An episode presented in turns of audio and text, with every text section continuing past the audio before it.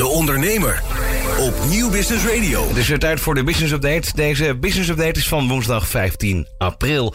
En ik spreek met eh, Robert van der Ham. Ik heb contact met hem. Uh, Robert, goedemiddag. Ron, goedemiddag. Zo, um, ja, het is een beetje stil vanuit de overheid. Tenminste, dat is een beetje wat je, wat je langzaam maar zeker hebt met die dinsdag. Er is bijna iedere week wel een persconferentie. Tot op heden. Maar er gaat verandering komen, begrijp ik van jou, hè? Ja, en achter de schermen is er natuurlijk uh, sowieso volop onderhandeld met alle belangenorganisaties over alle regelingen die tot nu toe zijn, uh, zijn uitgerold. Maar gisteravond kwam daar ineens het nieuws dat de Tweede Kamer zich wil gaan bemoeien met de uitverkoop. Sterker nog, die eigenlijk zegt van joh, we moeten op dit moment uitverkoop willen verbieden, tijdelijk. Ja, dat is dan eigenlijk om de toestroom, de grote toestroom naar de winkels, uh, toch een beetje in bedwang te houden.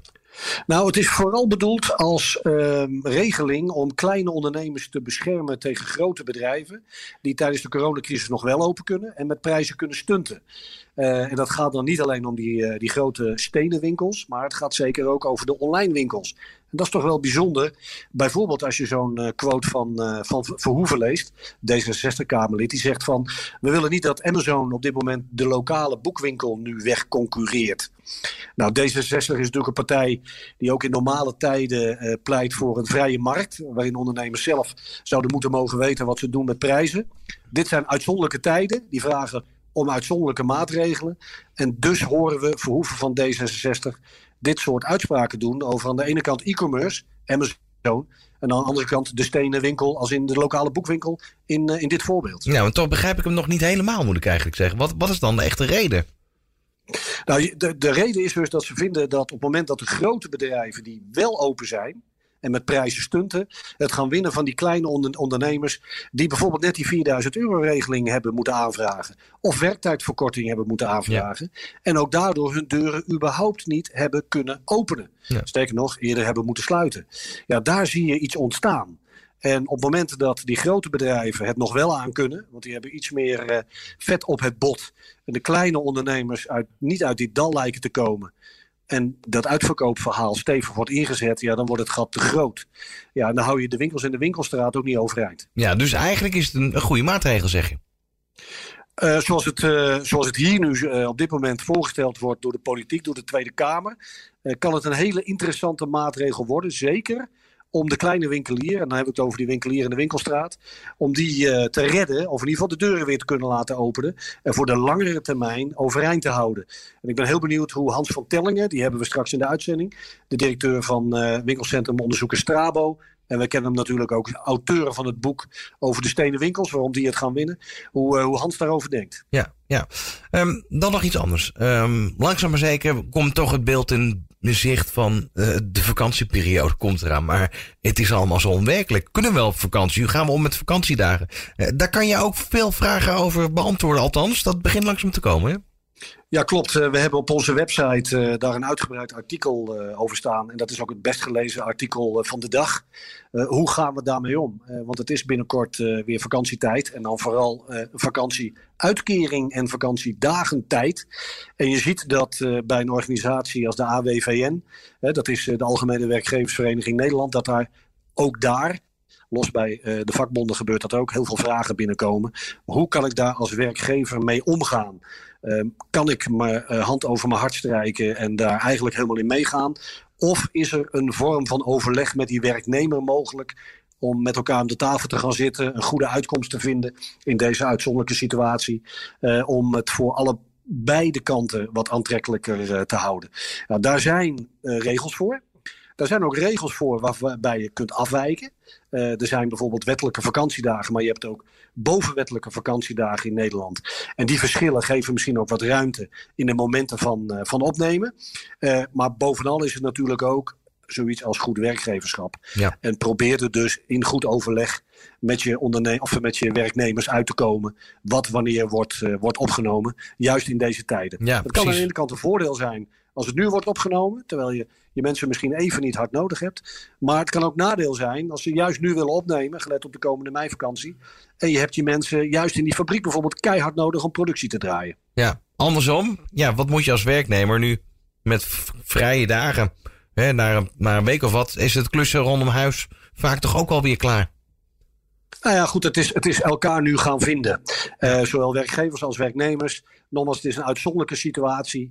En uh, zoals we ook zien eigenlijk van uh, de partijen, zowel politiek, overheid, als alle organisaties in Den Haag er goed uitkomen, moeten wij ook op ons niveau als werkgevers en werknemers rondom vakantie er goed uit kunnen komen. Ja, nou ja, dat is iets wat je natuurlijk de afgelopen weken heel, duidelijk hoort. Uh, mensen vinden vooral de onzekerheid waarin we leven lastig om mee om te gaan.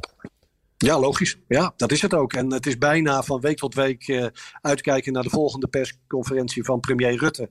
Om te horen wat eraan zit te komen. En we kijken natuurlijk ook naar het buitenland. Hè, waar we natuurlijk in Scandinavië zien dat scholen open gaan. Uh, waar in Frankrijk tot 11 mei allerlei maatregelen al zijn verlengd en evenementen zijn verboden. Um, we zijn allesbehalve in Europa. Dat hebben we in deze update al eerder gezegd. Ja. Maar er wordt natuurlijk wel naar elkaar gekeken waarom het daar wel of niet kan. Um, en wat de aanpak van, uh, van Rutte en de zijn uh, de komende periode gaat worden. Ja, het is gewoon eigenlijk de tijd uh, om zien te komen en nuttig te besteden, volgens mij. vooral voor iedereen, ondernemers, werknemers. Het geldt voor ons allemaal. Ja, en dat nuttig besteden, om dat bruggetje te leggen, Ron, dat zien we uh, terug naar de winkelstraat. Je ziet dat steeds meer consumenten toch ook met die anderhalve meter economie in acht te nemen. De winkelstraat weer aan het vinden zijn.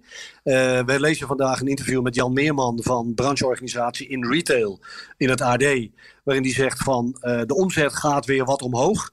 Wat hij daarmee eigenlijk bedoelt is dat de klappen die er waren wat minder klein zijn geworden. Die, is, die omzet is gestegen tussen aanhalingstekens van min 80 naar min 60 procent ten opzichte van, uh, van vroeger. Er gebeurt in ieder geval iets, die winkelstraat wordt herontdekt. Ja, en dat moet uh, met name Hans van Tellingen goed in de oren klinken. Ja, we hebben hem aan de telefoon. Hans, goedemiddag. Goedemiddag, Ron. Ja, um, twee ontwikkelingen waar we het uh, even met jou over zouden willen hebben. Um, de winkelstraten beginnen langzaam maar zeker weer wat drukker te worden. Wat, wat is jouw beeld daarbij? Um, nou, inderdaad, vanaf deze week worden ze weer een heel klein beetje drukker. Maar um, zowel uh, eigen bronnen als ook bronnen van, uh, van anderen uh, kwam uit dat pak een beet drie kwart tot misschien wel 85 procent van de mensen verdwenen waren, van de bezoekers. Dus ja, dan, dan heb je dus behoorlijk lege winkelstraten met maar 10 tot, tot, tot nou, wat is het, 15 tot 25 procent van het normale bezoek. En als het nu weer ietsje ietsje beter wordt, is dat alleen maar gunstig. Maar ja, we moeten eigenlijk gewoon weer terug naar 100 procent. Dat vind ik eigenlijk wel. Maar goed, eigenlijk geldt er nog steeds een social distance uitgangspunt vanuit de overheid. Uh, klopt, maar tegelijkertijd zegt de overheid ook, uh, het RIVM zegt het ook, dat uh, op zich winkels open mogen zijn. Dus alle winkels mogen maar open, mogen open zijn, zolang je maar die anderhalve meter uh, respecteert. nou ja, dat betekent dat er dus steeds meer winkels open gaan. En dat betekent tegelijkertijd dat je nog niet de normale drukte van vroeger kunt realiseren. En dat is dan weer heel erg jammer vanuit economisch oogpunt bekeken. Maar goed, ik verwacht ook op 21 april, dan worden de maatregelen van de regering vanaf 28 april worden dan bekendgemaakt. Ik verwacht wel dat, dat de regels een heleboel opzichten versoepeld gaan worden. De overheid heeft het ook gehad over uitverkoop eventjes niet. Nee, nou ja, ik vind dat, ik vind dat wel prima. Um, Zeker als het gaat om uh, de webwinkeliers. Die proberen inderdaad allerlei restvoorraden die met dumprijzen uh, te, te, verkopen, om het zo maar uit te drukken. Uh, dat is geen goed idee, want uh, onze eigen retailers, onze eigen stenen retailers en met name de kleinere ondernemers, die moeten ook op een of andere manier nog omzet maken. En op deze manier lukt dat gewoon uh, niet. Dus een tijdelijk verbod op de uitverkoop en dan van webwinkeliers, daar ben ik voor. Tegelijkertijd is het zo dat de gewone winkeliers, de stenen winkeliers en misschien ook wel de ketenbedrijven, als de winkels op een gegeven moment weer echt open zijn, dan vind ik eigenlijk wel dat, er, uh, dat ze uitverkopen mogen houden. Um, uh, want ja, die moeten ook van hun voorraden af. Maar weet je, de webwinkeliers die zijn altijd al bevoordeeld ten opzichte van de stenen winkeliers. Die worden nu door de coronacrisis nog eens een keertje extra bijvoorbeeld, bevoordeeld. Dat moeten we gewoon niet uh, willen. We moeten onze eigen stenen retailers uh, beschermen. Dus ja, ik ben voor een tijdelijk verbod. En dan geldt het eigenlijk alleen maar voor webwinkeliers. Ja. En voor de gewone winkeliers uh, moeten er uitzonderingen dan weer op dat verbod komen. Want die moeten ook van de voorraden af. Want ja, die moeten van de voorraden af om hun leveranciers te kunnen betalen. En tegelijkertijd om ook de huur de huur te kunnen exact. betalen. Ze hebben, ze hebben dus hogere ja, lasten. Die beschermen. Ja. Sorry. Ze hebben hogere lasten. Ik zou zeggen, dit, juist deze crisis is het moment om uh, de stenen retail weer een soort kickstart te laten doormaken. En ik voorspel je, Als wij weer die straat op mogen, met of zonder mondkapje, um, um, uh, dan voorspel ik je dat wij inderdaad gaan feesten op straat. Misschien niet letterlijk dat het een heel groot feest is, maar dat mensen gewoon vrolijk zijn. Ja. Juist de straat erop gaan om te gaan consumeren. Ja, dat, dat er is... hoort ook een hapje en een drankje bij. En dan op dichtere afstand dan anderhalve meter. Doe dat mondkapje dan maar op uh, voorlopig. nou, dit, dit is de boodschap die je overigens een aantal weken geleden ook al deed in, in onze update. Klopt. Klopt dus dus jij, jij ziet het nog steeds heel positief in. we gaan het allemaal zien. In ieder geval, dank voor je beeld hier bij Hans van Telling. Heel graag gedaan. Dag Ron. Tot zover deze update op Nieuw Business Radio in samenwerking met de ondernemer. Graag tot morgen 5 uur, dan zijn we er weer. De Ondernemer op Nieuw Business Radio.